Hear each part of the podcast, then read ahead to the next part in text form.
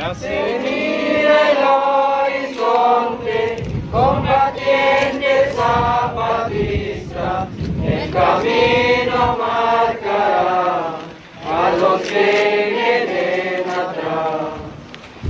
Vamos, vamos adelante, para que salgamos de la lucha avante, porque nuestra patria grita y necesita de los esfuerzos de los zapatistas.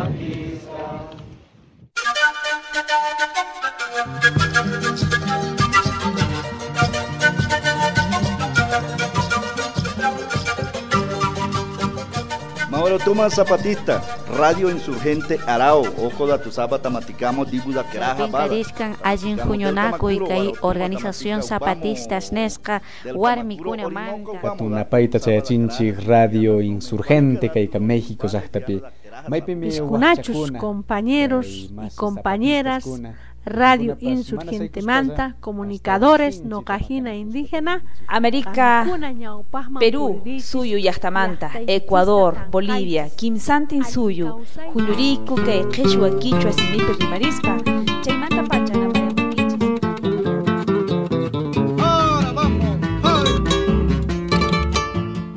Esto es Radio Insurgente, la voz de los sin voz, voz del Ejército Zapatista de Liberación Nacional. Tasaka intawarayo zapatista nakariru yaje ya guajira je Venezuela je. Guatemala, Oruro, Bolivia, Jalpamanta, Mato Tugara Mora, Ochcono, México, Zapatista, Casanquichis, México, comunicadores, zapatistas. Aguarayu Katuchi, Radio Insurgente, Maca, Saya México, Namina, Aguarayu Zapatista. Bien, compañeras y compañeros de México y del mundo, nuevamente estamos con ustedes con una nueva emisión semanal de Radio Insurgente, La Voz de los Sin Voz, voz del Ejército Zapatista de Liberación Nacional. Este día, 22 de diciembre de 2007, se cumplen 10 años de la masacre de 45 hermanos y hermanas indígenas ocurrida en la comunidad de Acteal y perpetrada por paramilitares.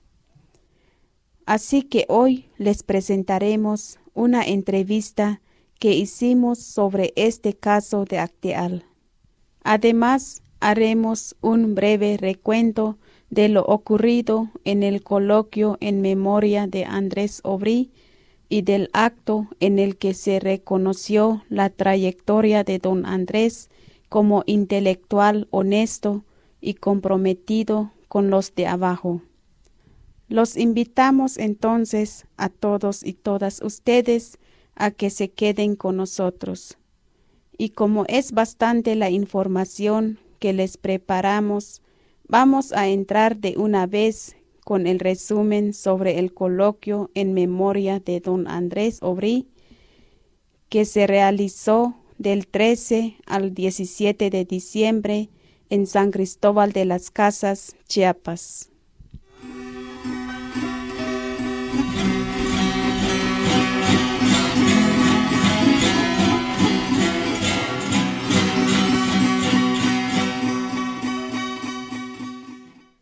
Como ya explicamos la semana pasada, en el coloquio estuvieron varios intelectuales y estudiosos que compartieron su visión del mundo y sus análisis sobre las luchas anticapitalistas. El compañero subcomandante insurgente Marcos, el delegado cero de la Comisión Sexta Zapatista, hizo al final del coloquio un recuento de los intelectuales participantes y reconoció las luces que aportó cada uno de ellos al análisis de la situación en el mundo. Las teorías no solo no deben aislarse de la realidad, sino buscar en ella los mazos que a veces son necesarios cuando se encuentra un callejón sin salida conceptual. Las teorías redondas, completas, acabadas, coherentes, que son tan buenas para presentar examen profesional o para ganar premios, suelen hacerse añicos con el primer ventarrón de la realidad. Hemos escuchado en esta mesa luces y destellos que a nosotras, a nosotros los zapatistas, nos dan aliento y respiro. Esa mezcla explosiva de conocimiento hecho sentimiento con el que nos deslumbró y conmovió Jean Berger, el cuestionamiento lúcido y sin concesiones de Jean Robert, el análisis concreto implacable de Sergio Rodríguez, la serena claridad de las reflexiones de François Houtard, la honesta, historia de lo que pasó y pasará con un movimiento que nosotros no solo respetamos, también admiramos, el del movimiento de los sin tierra, contada por el compañero Ricardo Gebrín, el pensamiento rico, y abarcante de Jorge Alonso, la entusiasta descripción de Peter Rosset, la brillante referencia que Gilberto Valdés de las discusiones teóricas que se dan ahora en la Cuba revolucionaria, las provechosas provocaciones teóricas de Gustavo Esteva, la noble lucidez de Silvia Marcos, los avances teóricos analíticos de Carlos Aguirre Rojas, las luces de largo aliento de Manuel Wallenstein y hace unos momentos la sapienza hermana y compañera de don Pablo González Casanova y la inquietante iluminación que sobre el cinismo capitalista pone Naomi Klein.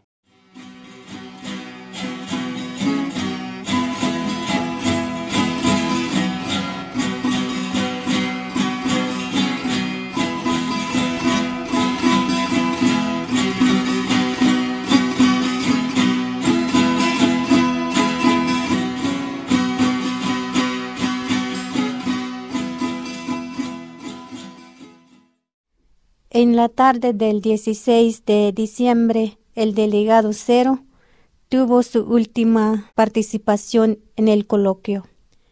Esa tarde, el delegado Cero habló sobre la guerra como parte esencial del capitalismo y alertó sobre la amenaza bélica que nuevamente se hace presente en contra de la resistencia zapatista. La paz, dijo el delegado Cero, se ha convertido actualmente en un estorbo para los negocios capitalistas. Paradójicamente, es en la paz donde es más difícil hacer negocios. Y digo paradójicamente porque se supone que el capital necesita paz y tranquilidad para desarrollarse. Tal vez eso fue antes, no lo sé. Lo que sí vemos es que ahora necesita la guerra. Por eso, la paz es anticapitalista.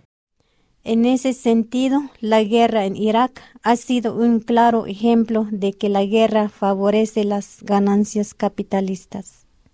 Robert Fisk, por un lado, y Naomi Klein por el otro, han contribuido enormemente a descorrer el velo que ocultaba la escenografía de la guerra en Irak. No desde un escritorio ni frente a un monitor que administra la información de los grandes monopolios mediáticos, sino trasladándose personalmente al lugar de los hechos ambos llegan a las mismas conclusiones. Palabras más, palabras menos nos dicen, vaya, resulta que no se está liberando a Irak de la tiranía de Hussein, sino que simple y sencillamente se están haciendo negocios. El delegado Cero dijo que en esta lógica de la guerra como negocio y de la paz como estorbo, el zapatismo se encuentra nuevamente en peligro. Por eso el delegado Cero hizo un anuncio. Quiero aprovechar la ocasión para comunicarles algo. Es esta la última vez, al menos en un buen tiempo, que salimos para actividades de este tipo. Me refiero al coloquio, encuentros, mesas redondas, conferencias, además de, por supuesto, entrevistas. El delegado Cero recordó a los presentes que su principal responsabilidad en el Ejército Zapatista de Liberación Nacional es la de jefe militar y que como tal debe hacer frente a la situación y a las nuevas amenazas que actualmente se ciernen sobre nuestras comunidades. Miren, el ZLN es un ejército, muy otro es cierto, pero es un ejército. Además de la parte que ustedes quieren ver del sub como vocero, ideólogo o lo que sea, creo que ya tienen edad para saber que el sub es además el jefe militar del EZLN. Como hace tiempo no ocurría, nuestras comunidades, nuestras compañeras y compañeros están siendo agredidas. Ya había pasado antes, es cierto, pero es la primera vez desde aquella madrugada de enero de 1994 que la respuesta social nacional e internacional ha sido insignificante o nula. Es la primera vez que estas agresiones provienen descaradamente de gobiernos de supuesta izquierda, o que se perpetran con el apoyo sin tapujos de la izquierda institucional. En el periódico de hoy se puede leer que el personaje representativo de los finqueros chiapanecos del que les platiqué ayer, el señor Constantino Canter, acaba de ser nombrado funcionario en el gobierno perredista de Jaime Sabines, en una posición donde puede influir sin problemas los recursos financieros para los grupos paramilitares.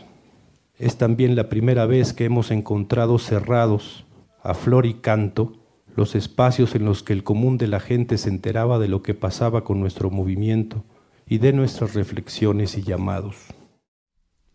El delegado Cero hizo mención también de los mezquinos argumentos que han utilizado algunos sectores que se dicen de izquierda para justificar su silencio o sus ataques contra el zapatismo. El menino, con perdón de los gatos, que preside el Partido de la Revolución Democrática, Leonel Cotamontaño, nos acusó de haber provocado con nuestras críticas la derrota electoral, así dijo, de López Obrador en las elecciones presidenciales del 2006. Antes, prácticamente desde el arranque de la sexta declaración de la Selva Lacandona, el López Obradorismo ilustrado encontró abiertos los espacios para atacarnos al mismo tiempo que se nos cerraban a nosotros. Se nos dijo de todo a lo largo de este calendario. Parafraseando Edmundo Valadez, la mierda tuvo permiso y en la llamada intelectual progresista y de izquierda se dijeron dibujaron y escribieron cosas que hubieran apenado a la prensa más reaccionaria de nuestro país, pero que en la izquierda institucional y sus satélites fueron festinadas. En palabras de un intelectual de izquierda, después del fraude electoral del 2006, dijo, esta no se la vamos a perdonar a Marcos. Pero a pesar de las señales que advierten del peligro de la guerra contra los zapatistas, el delegado Cero reiteró que la resistencia civil y pacífica, así como la construcción de la autonomía zapatista y de la otra campaña, continuarán. Han ocurrido también incidentes, sobre todo en el último recorrido que hicimos para el encuentro de pueblos indios de América realizado en Bicam, Sonora, que nos advierten y previenen. Sabemos y entendemos que piensen que solo pasan cosas si los medios o un medio específico lo informan. Les comunico que no es así. Ya tiene tiempo que ocurren muchas cosas que son calladas o ignoradas. Entendemos que nuestras posiciones no sean recibidas con la misma apertura y tolerancia que hace años. Entendemos que se apoye y publicite una visión y una posición políticas y se le haga casita para dejar fuera cualquier cuestionamiento o posición disidente. Entendemos también que para algunos medios solo seamos noticia cuando estamos matando o muriendo, pero al menos por ahora preferimos que se queden sin sus notas y nosotros tratar de seguir adelante en consolidar el esfuerzo civil y pacífico de lo que todavía se llama la otra campaña y al mismo tiempo estar preparados para resistir solos la reactivación de las agresiones en nuestra conta, sea con ejército, policías o paramilitares.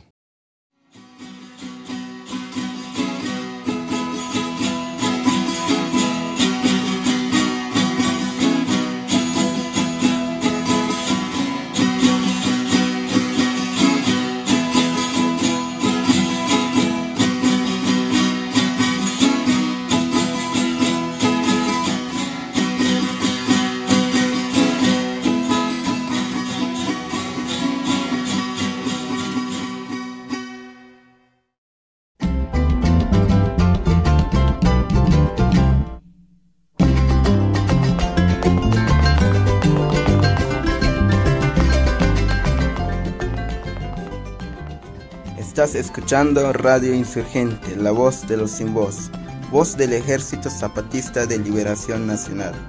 Transmitiendo desde algún lugar de las montañas del sureste mexicano.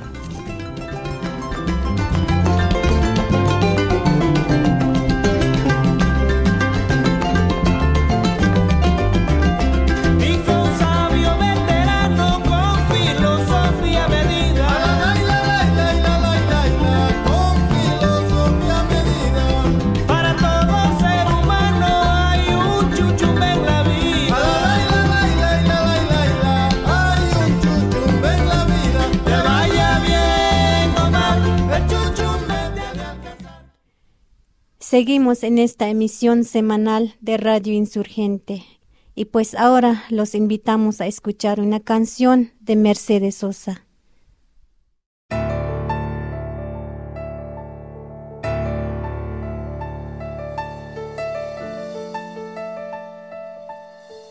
Me preguntaron cómo vivía, me preguntaron. Sobreviviendo, dije, sobreviviendo. Tengo un poema escrito más de mil veces. En él repito siempre que mientras alguien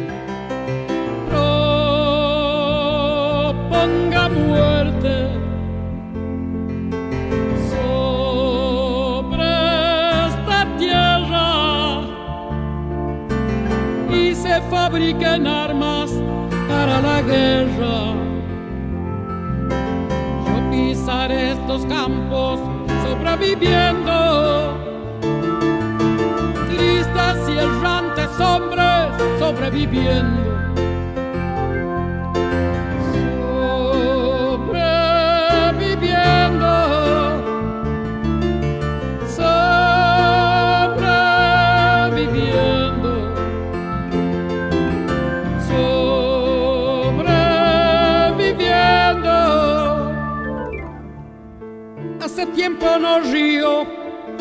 Hace tiempo. Y eso que yo reía como un jilguero. Tengo cierta memoria que me lastima puedo olvidarme lo de Hiroshima.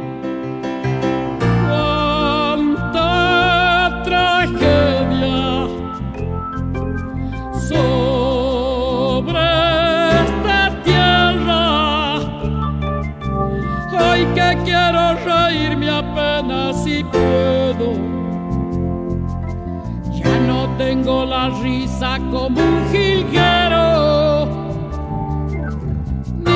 paz de los vinos del mes de enero. Ando por este mundo sobreviviendo.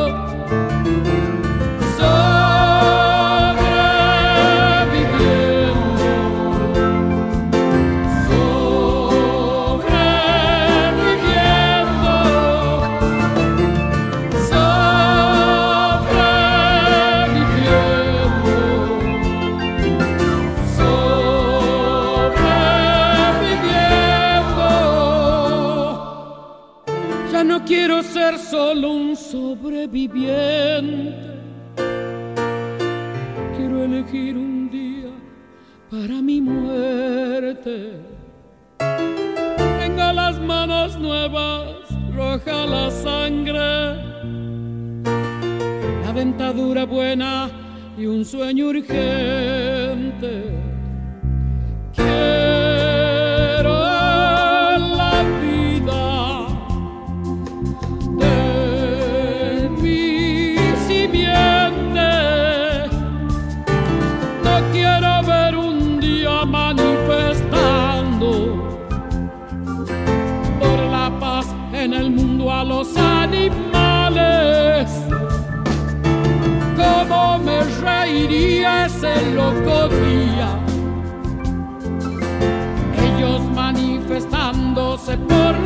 Vida y nosotros apenas sobreviviendo.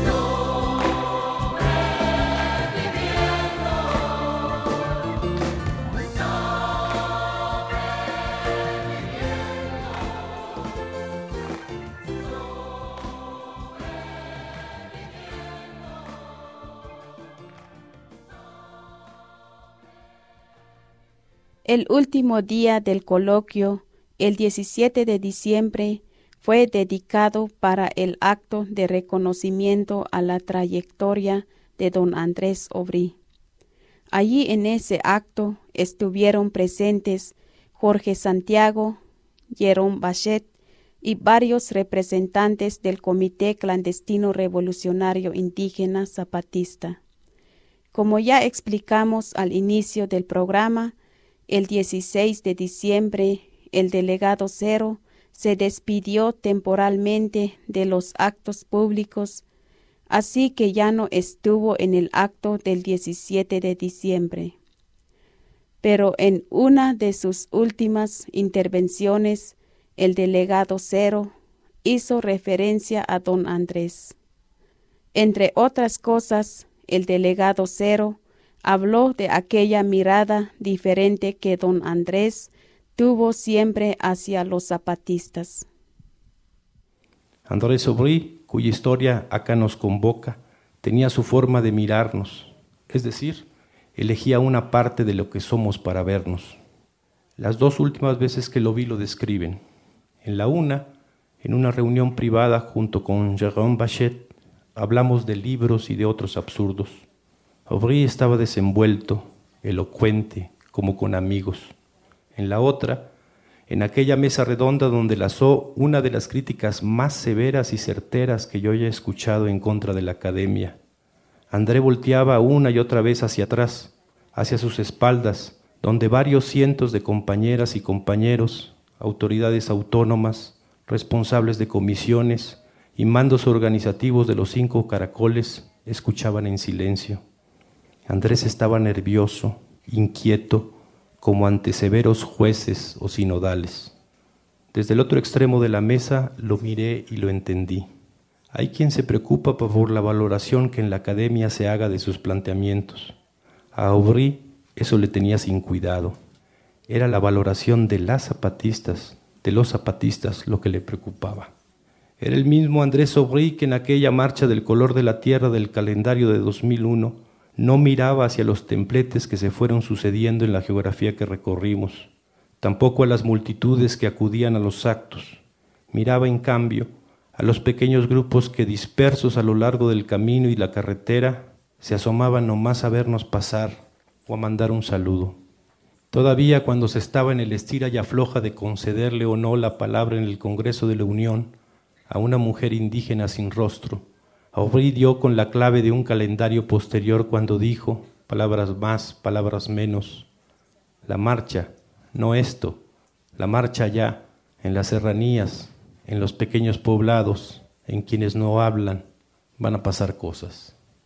Andrés Sobrino nos miraba como si lo hacen otras personas que trabajan en comunidades o con indígenas, es decir, como los perpetuos evangelizados, los eternos niños y niñas sin importar los calendarios que pasen, las hijas e hijos que avergüenzan o enorgullecen a los padres, o los espejos de una misma, uno mismo, que se cuelgan para tapar la vida propia de los otros, las otras, con quienes nos contactamos, espejos que se muestran o no, dependiendo del auditorio o la coyuntura, con una especie de oportunismo de nuevo tipo.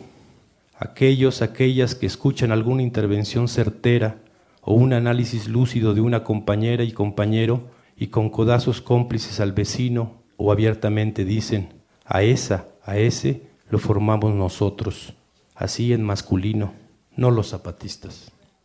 Opuey nos miraba como si los pueblos indios fueran un severo maestro o tutor, como si fuera consciente de que la historia pudiera voltearse de cabeza en cualquier momento, o como si en las comunidades zapatistas ya hubiera ocurrido esto, y fueran los indígenas los evangelizadores, los maestros, y frente a ellos no valieran los doctorados en el extranjero, el alto de la pila de libros escritos, el aire descuidadamente europeo o propositivamente misionero de la vestimenta y la actitud.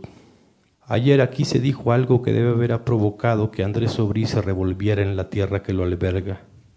Se dijo que nuestros pueblos son ignorantes. No sé cómo quedamos, quienes nos reconocemos como alumnos de estos pueblos ignorantes. Creo, cuando lo vea se lo preguntaré, que Andrés Aubry veía la parte de los pueblos zapatistas que está vuelta hacia adentro, como si este pueblo hubiera decidido no solo voltear el mundo, sino también su percepción, y hubiera hecho que su esencia, lo que lo define, mirara hacia adentro, no hacia afuera, como si el pasamontañas fuera una armadura de múltiple uso, fortaleza, trinchera, espejo externo y al mismo tiempo cubierta de algo en gestación. En otros, otras, he reconocido esta forma de mirarnos. Ronco, don Pablo, Jorge, Estela, Felipe, Raimundo, Carlos, Eduardo, otro, otra, nadie, por mencionar solo algunos. El delegado Cero también advirtió sobre la existencia de otras miradas que hay hacia el zapatismo muy diferentes a las de don Andrés y de otros como él. No todas las miradas que nos miran son tan de reconocer y agradecer como la de Aubry.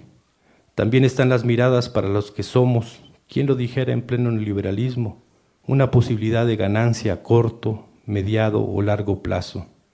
Las miradas del usurero político, ideológico, científico, moral, periodístico. De ellas ya hablaré después. Todos estos tipos de miradas, tan distintas unas de otras, tan diferentes a la hora de elegir la parte nuestra que miran, tienen, sin embargo, algo en común. Son miradas desde fuera. Además, hay que decirlo, tienen el privilegio de ser las miradas que se difunden y se conocen en otras geografías y calendarios. Nuestra mirada, nuestro mirarlos y mirarlas, tienen en cambio el inconveniente y al mismo tiempo la ventaja, pero de eso hablaré después, de solo ser conocida por lo otro de afuera, si ustedes lo deciden o permiten. Si nuestra mirada es de agradecimiento, de reconocimiento, de admiración, de respeto, o coincide con lo que ustedes miran, entonces sí, que se difunda, se conozca, se remarque en la sabiduría, lucidez, pertinencia. Si en cambio es de crítica y cuestionamiento, no importan las argumentaciones y razones que se den, hay que callar esa mirada, taparla, ocultarla. Entonces se señala nuestra desubicación, nuestra intolerancia, nuestro radicalismo, nuestros errores. Bueno, no nuestros, sino los errores de Marcos, el mal de montaña de Marcos, la intolerancia de Marcos, el radicalismo de Marcos. En una de las presentaciones del libro Noches de Fuego y Desvelo, una periodista me explicaba la feroz cerrazón y la reiterada calumnia contra nuestra palabra en lugares antes abiertos y tolerantes, y me decía, es que no entienden eso de ser consecuentes. En fin, lo que quiero señalar es que en estos últimos tres años es la mirada de ustedes hacia nosotros la que más se ha conocido. Se han hecho fotos, películas, grabaciones, reportajes, entrevistas, crónicas, artículos, ensayos, tesis, libros, conferencias, mesas redondas con su mirada mirándonos. No me voy a detener en señalar detalles, como que algunas personas han escrito libros enteros sobre el zapatismo sin haber ido más allá de San Cristóbal de las Casas. Que algunas se presentan como que estuvieron viviendo en comunidades cuando en realidad vivían en esta fría y soberbia jovel, o el caso extremo de Carlos Tello Díaz, que escribió una supuesta historia del EZLN con material proporcionado por los servicios de inteligencia del gobierno, que permítanme decirlo, no son nada inteligentes. Quiero en cambio señalar que su mirada no solo es desde afuera y no solo erige una forma de mirarnos, un enfoque, dijo don Jorge, también elige mirar solo una parte de lo que somos. Ayer señalé que nosotros reconocemos que no somos capaces, ni lo queremos, de abarcar todo el espectro del movimiento antisistémico en México. Me parece que su mirada mirándonos debiera reconocer que no es capaz de abarcar todo lo que fue, es, significa y representa nuestro movimiento. No les pedimos humildad, aunque creo que a más de uno no le vendría mal recibir un taller sobre el tema, sino honestidad. La mirada de ustedes, científicos sociales, intelectuales, teóricos, analistas, artistas, Es una ventana para que otras, otros nos miren. Por lo regular no se es consciente de que esa ventana está mostrando solo una pequeña parte de la gran casa del zapatismo, así que no vendría mal advertírselos a quienes nos miran a través suyo.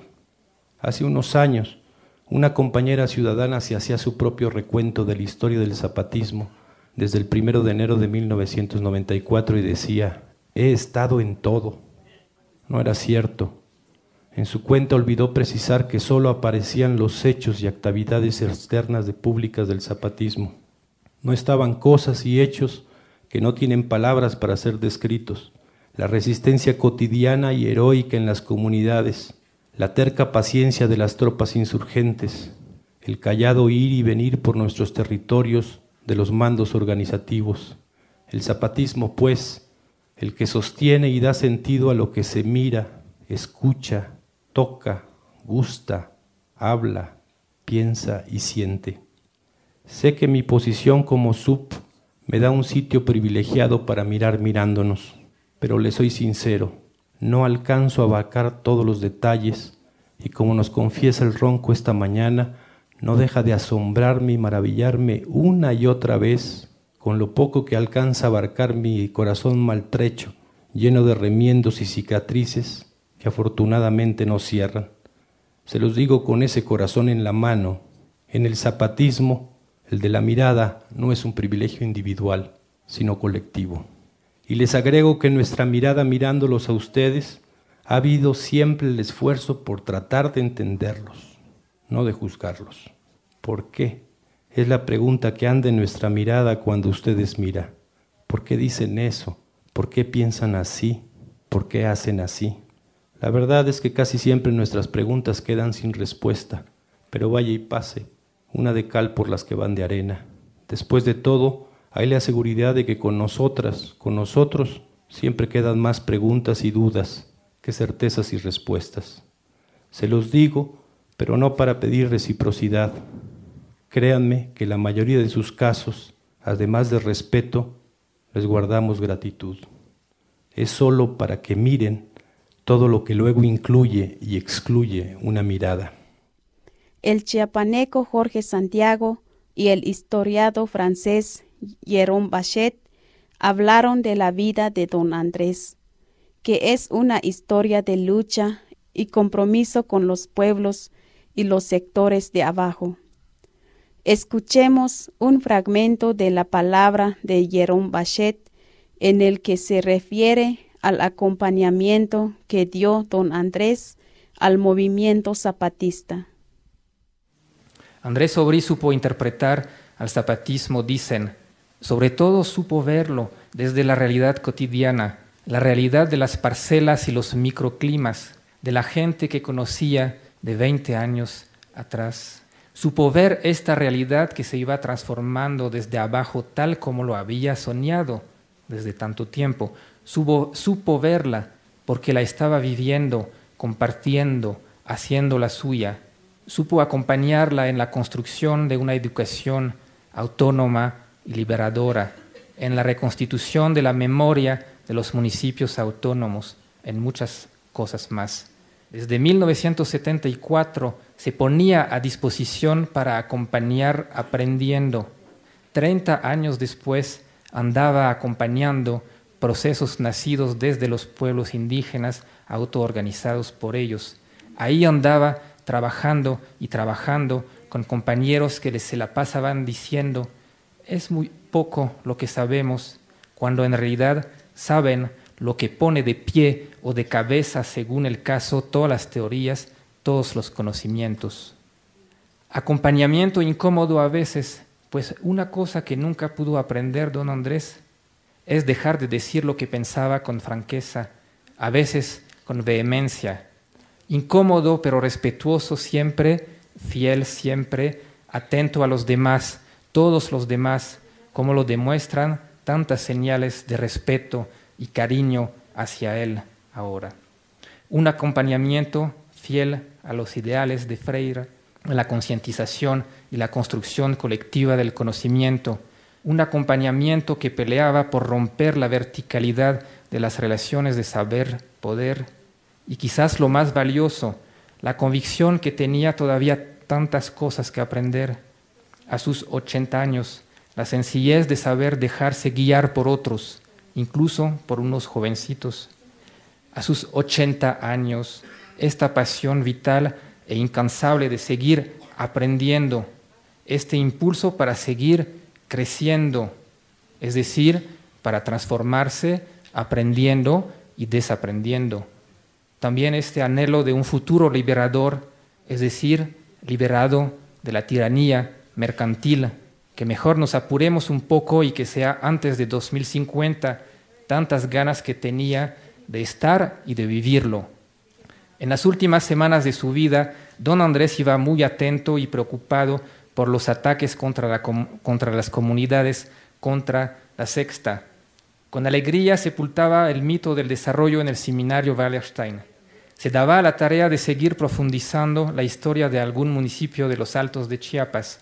Iba con sus binoculares ocultando por enésima vez la fachada de Santo Domingo, maravillándose por algunos detalles hasta ahora desapercibidos o que necesitaban reinterpretarse.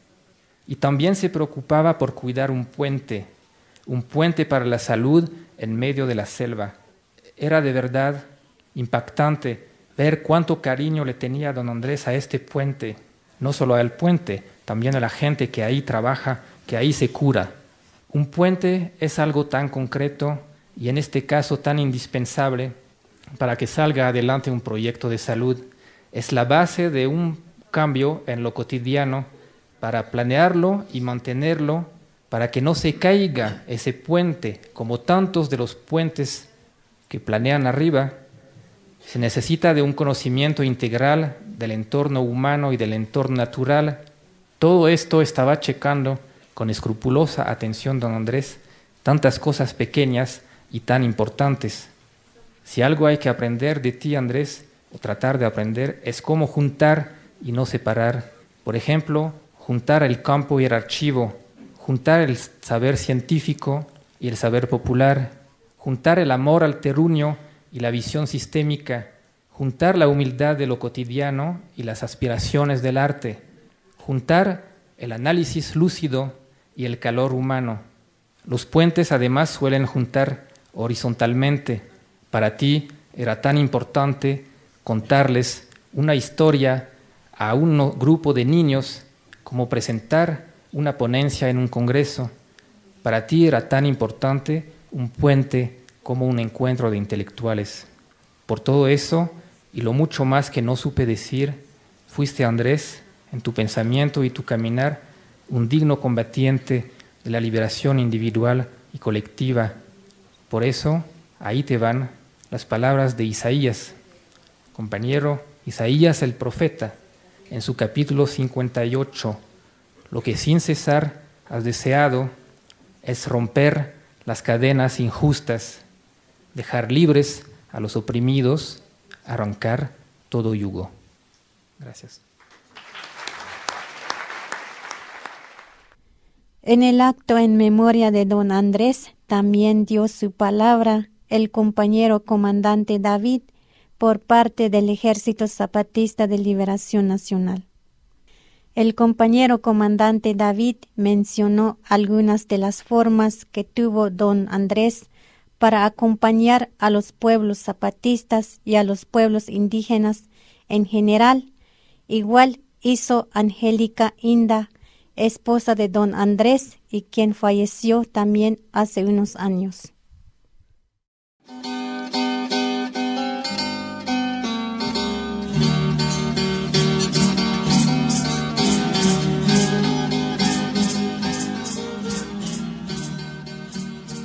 Don Andrés y Angélica, junto con otras personas, junto con otros hermanos, con otros compañeros, dieron el paso junto con nuestros compañeros para dar el inicio, lo que llamamos ahora la educación autónoma. Concretamente, en el inicio de la escuela secundaria Rebelda Autónoma Zapatista, que ahora funciona en Oventic. Y ese trabajo de educación ahora ha sido importante en todos los pueblos autónomos, en las comunidades y regiones autónomas. Porque para don Andrés, la educación es algo fundamental, porque solo de esta forma el ser humano se hace responsable de sus actos, de la vida, de las luchas y del proceso del pueblo. Por esto, el esfuerzo que ellos hicieron, el trabajo que ellos demostraron con hechos, es algo que no se olvida.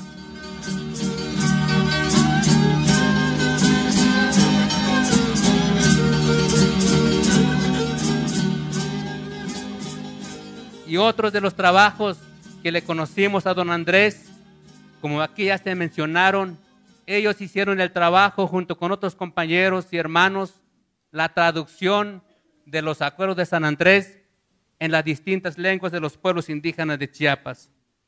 Esta ley para nosotros, para los pueblos indígenas, es lo que nos da paso para la construcción de nuestra autonomía. Ellos hicieron este trabajo con el objetivo de que todos los pueblos indígenas, los hombres y mujeres que no saben o muy poco saben hablar lo que llamamos Castilla, la única forma para entender mejor es con la lengua materna. Por eso hicieron ese esfuerzo y lo reconocemos. Tanto Andrés y Angélica también trataron de ayudar a los pueblos, a los pueblos indígenas, sobre todo a los pueblos en resistencia, de buscar la forma cómo apoyarlos para que puedan resistir todos los golpes que vienen desde arriba. Como aquí se mencionaron, aunque muchas veces lo vemos simplemente pues que es algo pequeño, como la construcción de un puente que hablaban, pero para ellos tenía un significado muy grande, porque es parte de la lucha del pueblo, porque es parte de la resistencia, porque es parte de la forma de vivir y de resistir.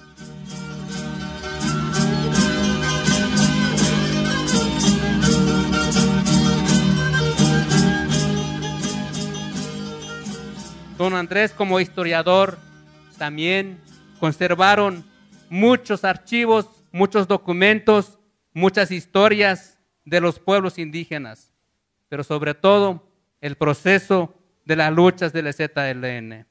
Y por todo estos y muchas otras cosas más, para nosotros los pueblos indígenas, para nosotros los zapatistas, don Andrés fue un amigo, un hermano y un compañero.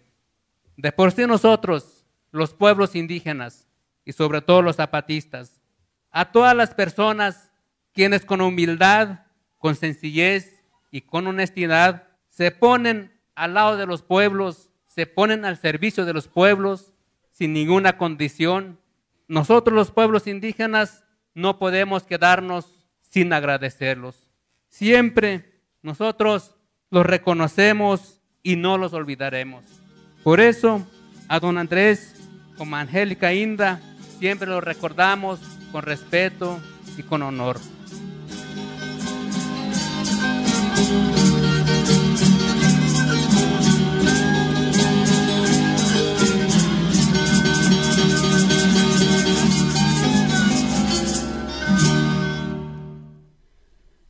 Al final del acto realizado el 17 de diciembre, se leyó en Castilla y en las diferentes lenguas indígenas de Chiapas la declaración del doctorado Liberationis Conatos Causa, otorgado a don Andrés por su trayectoria de lucha y por su compromiso con los pueblos.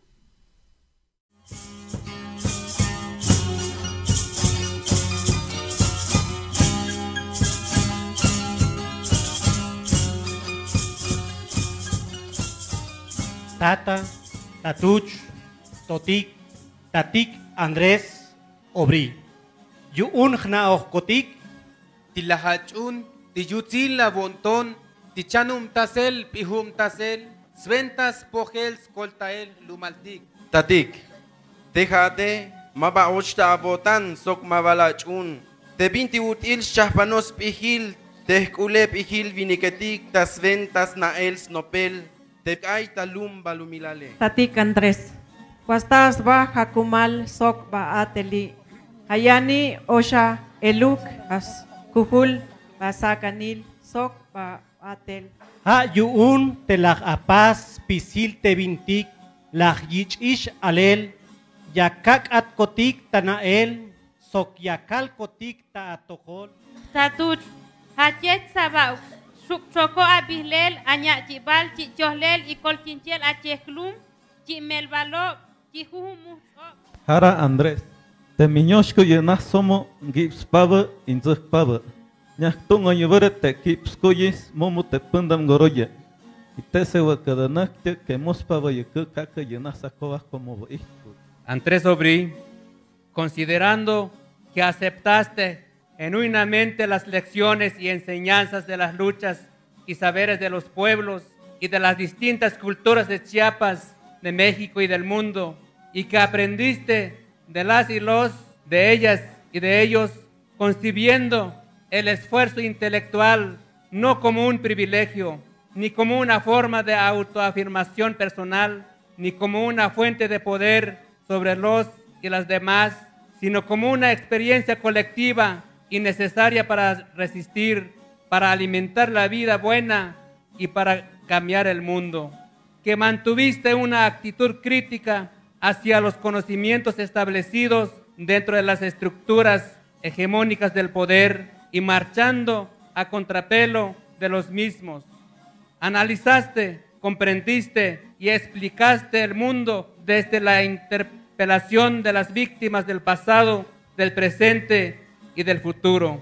Que fuiste capaz de comprometer tu caminar y tu pensamiento con las luchas de liberación de los pueblos, culturas, movimientos y clases sociales que hoy todavía padecen el despojo, la explotación, la discriminación y la represión en todas sus formas. Que uniste la palabra y la acción al asumir dignamente en tu vida cotidiana y en tu trabajo intelectual las consecuencias políticas de la no neutralidad de tus descubrimientos y de tu comprensión crítica de la realidad sociohistórica en la que viviste. Que tu quehacer descolonizador, reflexivo y práctico estuvo guiado por las exigencias éticas de las luchas de liberación de todos y todas y las y los oprimidos y oprimidas y por la profunda convicción de que otro mundo es posible, anticapitalista, construido desde abajo y a la izquierda, donde quepan muchos mundos. Por lo cual, habiendo cumplido con todo lo expuesto, te declaramos y proclamamos doctor liberationis conatus causa. Para constancia de este hecho, te entregamos este documento testimonial acreditado por la firma de los proclamantes. San Cristóbal de las Casas, Chiapas, a 17 de diciembre de 2007.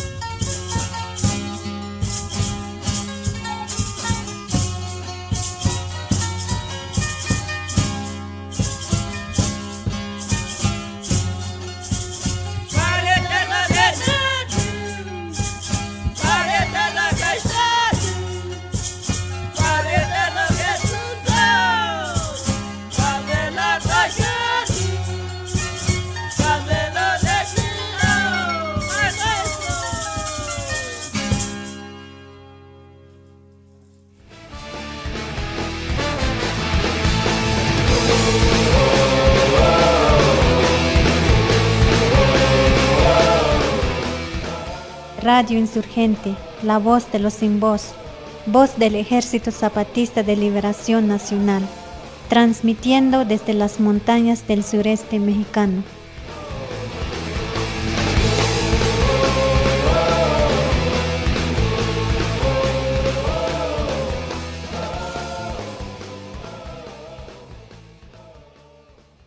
Bien, compañeros y compañeras, hermanos y hermanas que nos acompañan en esta emisión.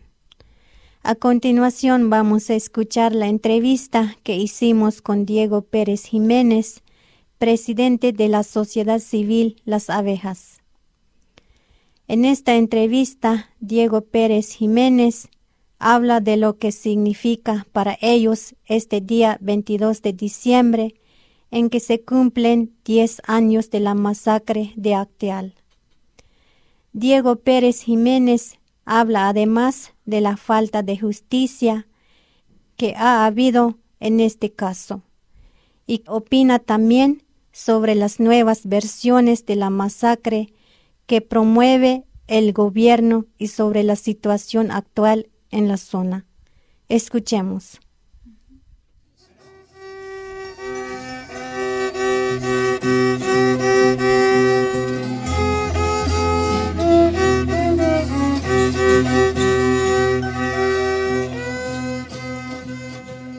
Mi nombre es Diego Pérez Jiménez y soy el presidente de la Sociedad Civil Las Abejas, aquí de Acteal. En estas fechas es una fecha muy, muy dolorosa, unas fechas muy importantes para nosotros y para toda la gente. En ese 22 de, diciembre, pues cumple ya 10 eh, años de la masacre de Acteal y 15 años la fundación de, de la organización. Entonces, en esas fechas, pues vamos a celebrar eh, todo eh, la, la, la, memoria, todos los, los trabajos que, que, hemos hecho durante ya 15 años de la Fundación de las Abejas y vamos a, a dar a conocer ante toda la opinión pública a los acontecimientos que ha pasado eh, durante esos 10 años y los, los sufrimientos, las injusticias que, que se estamos viviendo. En este momento, pues vamos a, dar a conocer en la opinión pública que a los 10 años de la masacre de Acteal, pues no se ha logrado la justicia eh, en contra de los autores materiales e intelectuales de la masacre. Eh, nosotros, eh, desde cuando, cuando fue la masacre, empezamos a exigir la justicia para que sean castigados, para que sean encarcelados a los verdaderos responsables de ese gran crimen que, que pasó. Pero eh, el gobierno eh, lo que ha hecho a los, a los autores materiales, bueno, claro, de que sí ya, ya ha habido justicia siempre una parte, pero a los autores intelectuales, eso esperamos, ese no hemos visto ninguna ninguna, ninguna respuesta a nuestra, nuestra petición, nuestra exigencia, nuestra, nuestra exigencia de, de, justicia. Entonces, lo que vamos a hacer es seguir en este, en este 22 de diciembre, eh, vamos a seguir exigiendo a la justicia, al respeto a, lo, los derechos humanos. Eh, vamos a exigir a todos, donde ha habido eh, en todas partes aquí no, no solo en Actial ha sucedido esa gran masacre, esa gran violaciones de derechos humanos, sino que en, muchos otros lugares eh, ha sucedido, ha habido masacre, ha habido desplazamiento, ha, ha habido persecuciones. Entonces, en esas fechas vamos a exigir, vamos a dar a, a conocer para que el gobierno que nos entienda, que nos haga caso pues nuestra petición, nuestra exigencia de justicia. Entonces, este, en estas fechas, pues vamos a hacer una gran celebración. Ese es el primer año que vamos a celebrar, que se va a hacer más grande la celebración y va a ser más amplia nuestra palabra, eh, lo que se ha hecho en, en, los años anteriores. Entonces, eh, nosotros este, queremos decirles a toda la, opinión pública, a todos los que nos van a acompañar, y a todos los que ya están presentes aquí en este encuentro nacional contra la impunidad, a que sigamos uniendo nuestra palabra, a que sigamos uniendo nuestra fuerza para poder eh, eh, exigir junto al gobierno mexicano y al, gobierno del Estado que sí, que, que, haga justicia y que ya no vuelva a haber más acteal, que ya no, que ya no se repite a los hechos lo que, lo que ha sucedido.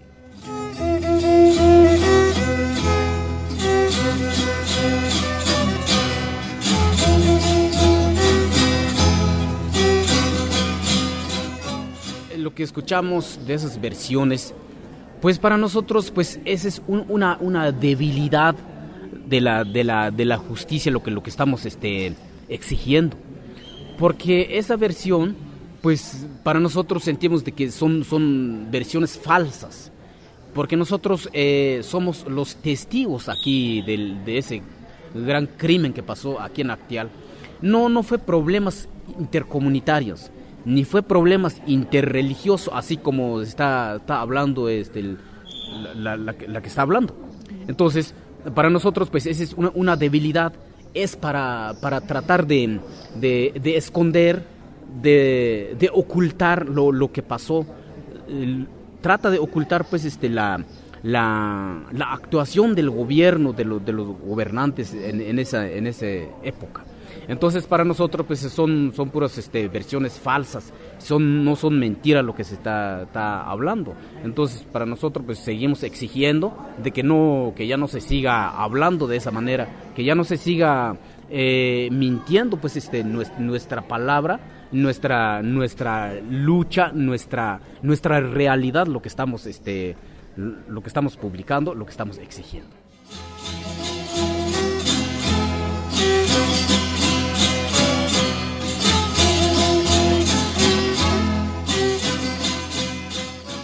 Pues el 22, el 22 pues fue realmente es un- una, una gran masacre. Fue este organizado, fue di- diseñado ante el, el- el gobierno del estado y el gobierno federal. Entonces eso eh, fue un- una gran masacre eh, aquí de Acteal, pero organizado y diseñado con, con el gobierno. Los grupos paramilitares fueron organizados aquí con los militares que, que están ah, que, que, que tienen este aquí los campamentos aquí cerca aquí en Acteal ellos fueron este organizados ellos los organizaron a los grupos paramilitares pero a los a los eh, los militares también ellos eh, ellos lo pasaron a, las armas para que para que fuera esa gran masacre la, que sucedió quisimos eh, formar nuestra propia palabra. Quisimos ser organizaciones pacifistas. Nosotros no dependemos de, de- de las armas. Eh, nosotros no, no, este, no hacemos en contra de nadie. Nuestro papel es, es exigir la justicia, pero en, en forma pacífica, eh, en, en vía este, pacífica, a través de papeleo, a través de diálogo, pues ese es nuestro papel. Y lo que tratamos de, de verlo es controlar uno al otro, todo, todos los, los problemáticos que, que, que está sucediendo aquí en nuestro municipio. Y era nuestro, nuestro delito que, que nos vinieron a masacrar porque ya no quisimos depender con el gobierno, no quisimos eh, eh, votar con el gobierno, no quisimos este, eh, recibir los apoyos lo, que dan este, el gobierno, porque vimos de, de- todos los apoyos lo que dan, pues es, nada más provoca una división an- ante la, la sociedad, ante la organización, y por eso nosotros decidimos estar así independientemente, no, no depender del, del gobierno. Entonces eso fue nuestra, nuestra, nuestro delito que, que nos vinieron a matar aquí en la tierra.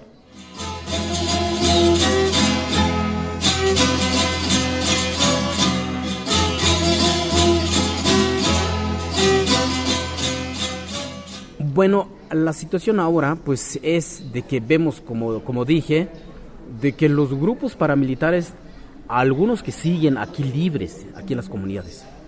Y aquí en las comunidades pues quieren, algunos quieren organizarse todavía para, para volver a, hacer otra masacre aquí en Actial.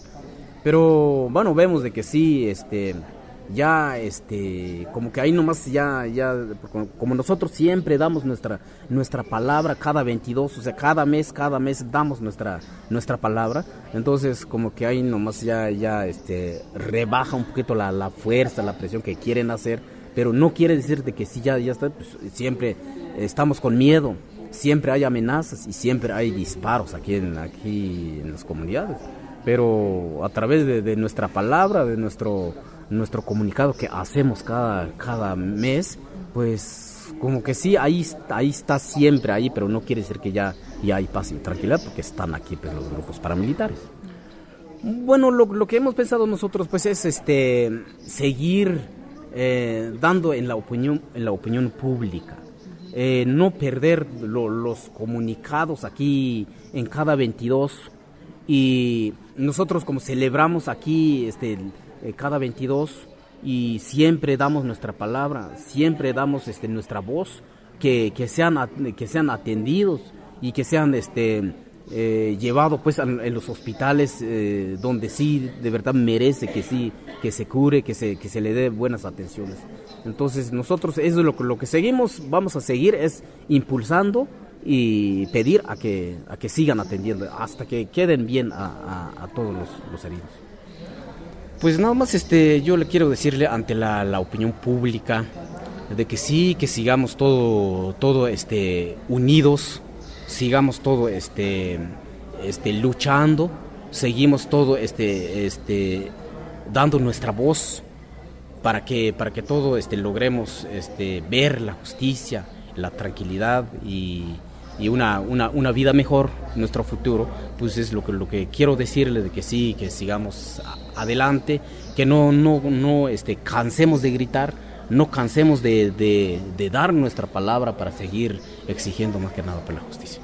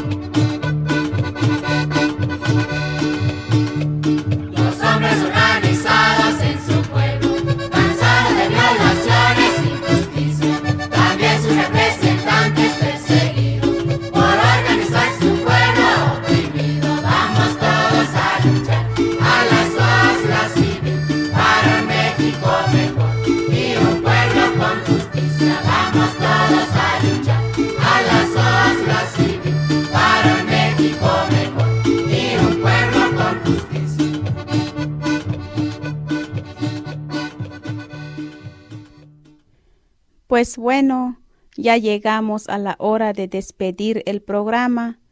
Gracias que nos escucharon. Ojalá que nos acompañen la próxima semana. Un abrazo para todos y todas y hasta la próxima.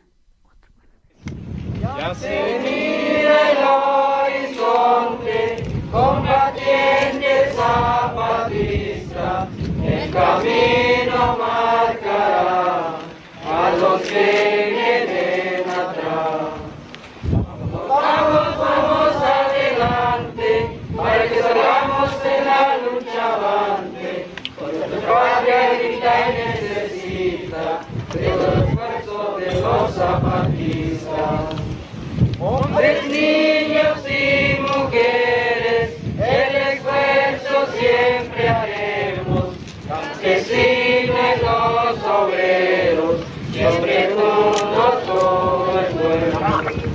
Vamos, vamos, vamos adelante, para que salgamos en la lucha avante.